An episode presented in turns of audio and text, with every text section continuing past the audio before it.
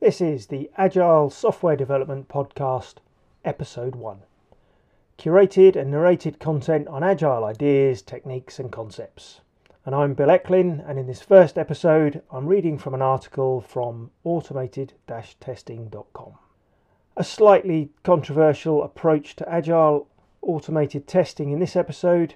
Controversial because it breaks one of the key tenets of agile, that of autonomous teams. But if you're struggling to implement test automation in your Agile project, then this is an approach that could well work for you.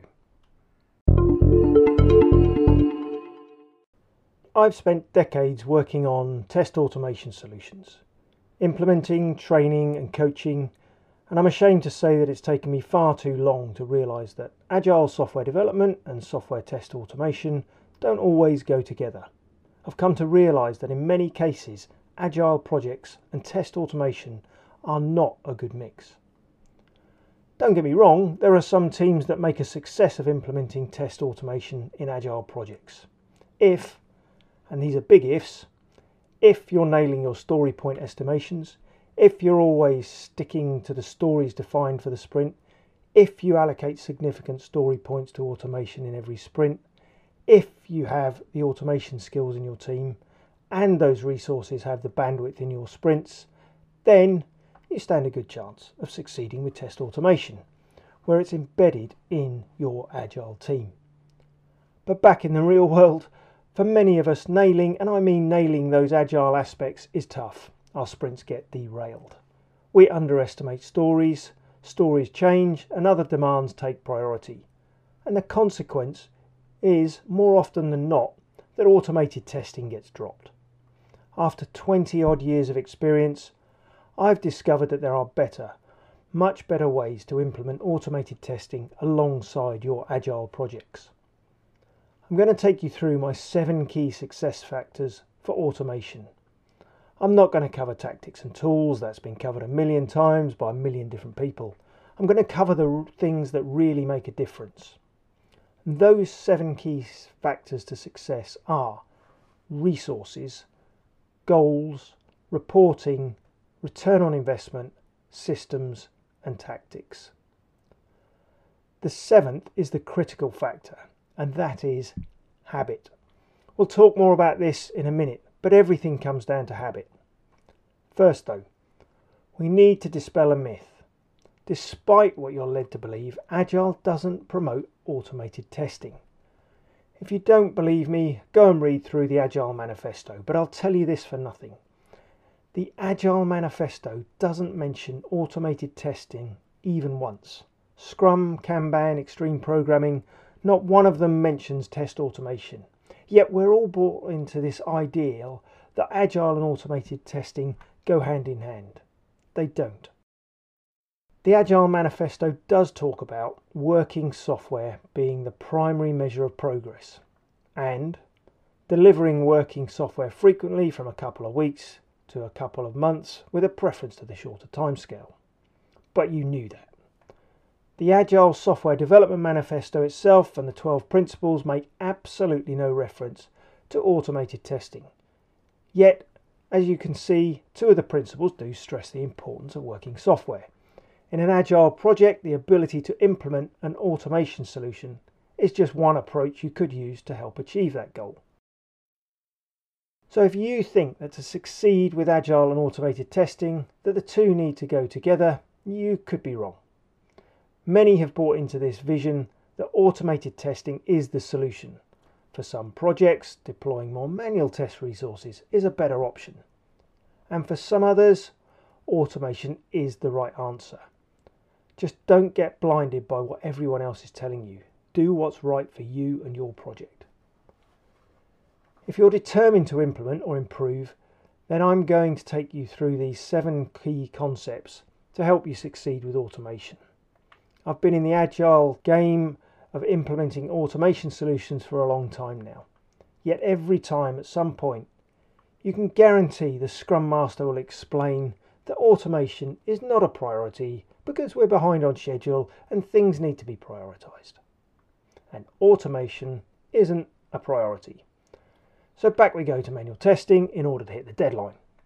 Now, for most agile teams, trying to embed automated testing in an agile project is like mixing oil and water. Yes, you can put both of them in a container, and yes, you can continuously keep shaking that container. And the oil and the water, well, they mix.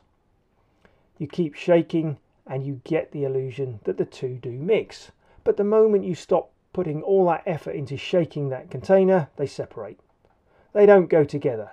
Sure, keep investing all that time and energy if you want, but the moment you take the focus off, you'll realise you've been wasting your time.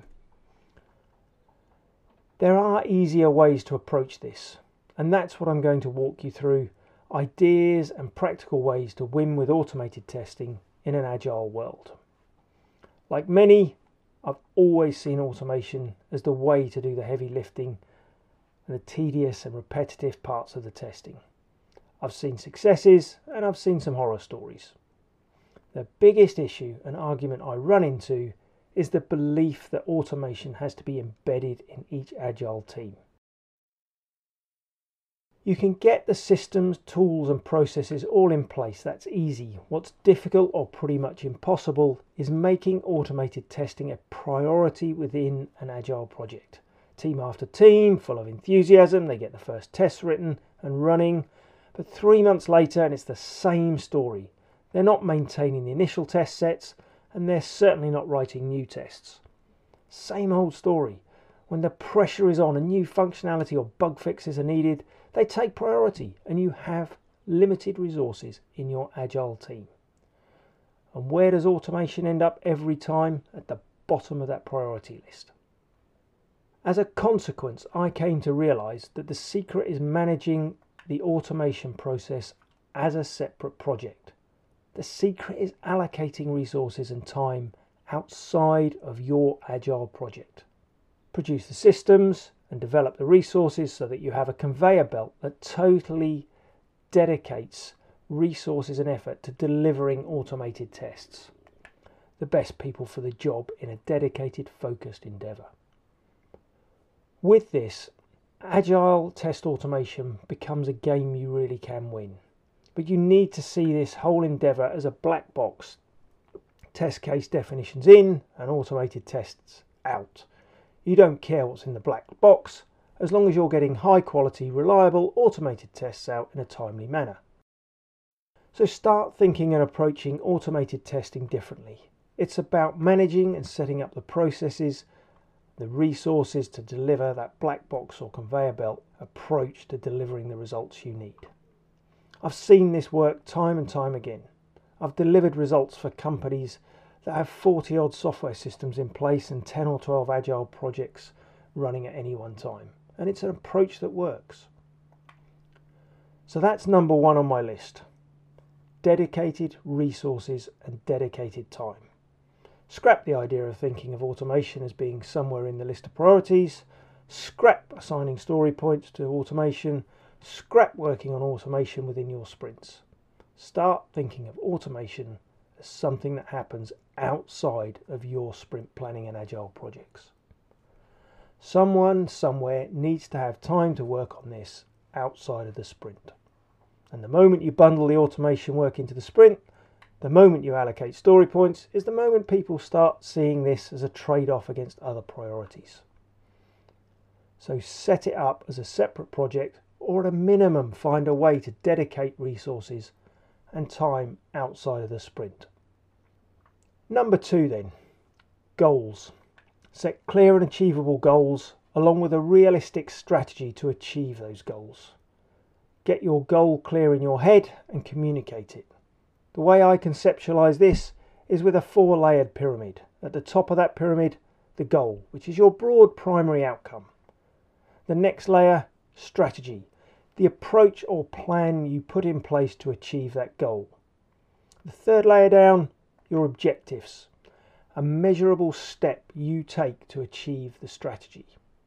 And finally, that base layer, the tactics, a tool, not necessarily a software tool, you use in pursuing an objective aligned with your strategy.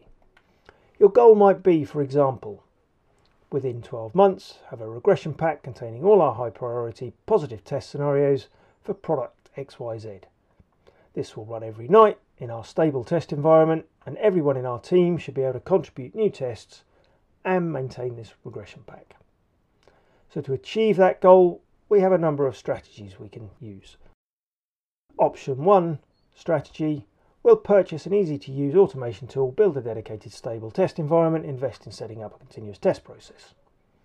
Or strategy option number two will outsource our automated testing, providing detailed test case definitions to an offsite company. Our objective is to write 10 automated tests a day and execute every test in our automation pack at least once a week. And the tactics are all the nuts and bolts, like tools, training, and stuff that we'll talk about in a bit. Now, most inexperienced automation engineers start with tactics and build up from there. So please don't make the same mistake. Make sure you have clarity from the outset with a defined goal, a realistic strategy, and clear objectives. On to number three then reporting. What I've found is that everyone focuses completely on the lag metrics and not the lead metrics. And what I mean by that is when you're up and running, taking those first few baby steps, you start reporting on the test results. Great. But six months down the line, you'll find no one is spending any time writing new automated tests. You don't get more test coverage or get better at test automation unless you're writing those tests. And this is where I've come to see lead metrics as critical. If you're tracking the number of tests you're actually automating each week. And I know this isn't a perfect metric. I've seen testers write 20 test cases when five would do. You need to monitor quality too but you will get a feel for how much you're actually achieving with your efforts. You can end up putting a huge amount of effort into building an automation system, then six months down the line, you're lucky if you get one new automated test written a week. Track these lead metrics so you can correct it. Only when you measure and correct will you be working towards seeing your return on investment. Which brings me on to number four investment or your return on your investment. Keep an eye on your return on investment. Rig up some crude reports that show how much time is saved each time you run your automated regression pack. Clear visibility of the return you're getting can be a powerful motivator to keep going. If you've automated 20 tests that used to take three days to run manually and you run them every day, track the fact that you're saving all this time and increasing test coverage. It doesn't take much to rig up some rough reports to present this data, and when this is visible, you have one of two things. Firstly, you have an indication if the amount of time invested is not providing that return on investment. Two, the data you provide, that automation, is worth investing time and effort into. The worst thing you can possibly do is blindly invest time, money, and effort into something that's delivering no benefit. So, on to number five then systems. Build systems and turn the whole process into a conveyor belt. Test definitions in at one end, test results out the other end. Systems and processes make everything consistent, repeatable, and reliable. It should be as easy as build a test on the local machine, check it into source code control system like Git, continuous test system like Jenkins picks up the test and runs it, and you work on the stability of the test for a bit. Then connect the test execution to the test reporting system so that test results are fed up to the reporting system and results are easily accessible. Only when you have that repeatability and consistency will you start to build out a reliable automated regression pack. Number six, then, tactics. Well, here we get into tools, techniques, and skills, and which tactics you use will depend on the types of people you have in your team and the tools you have at your disposal.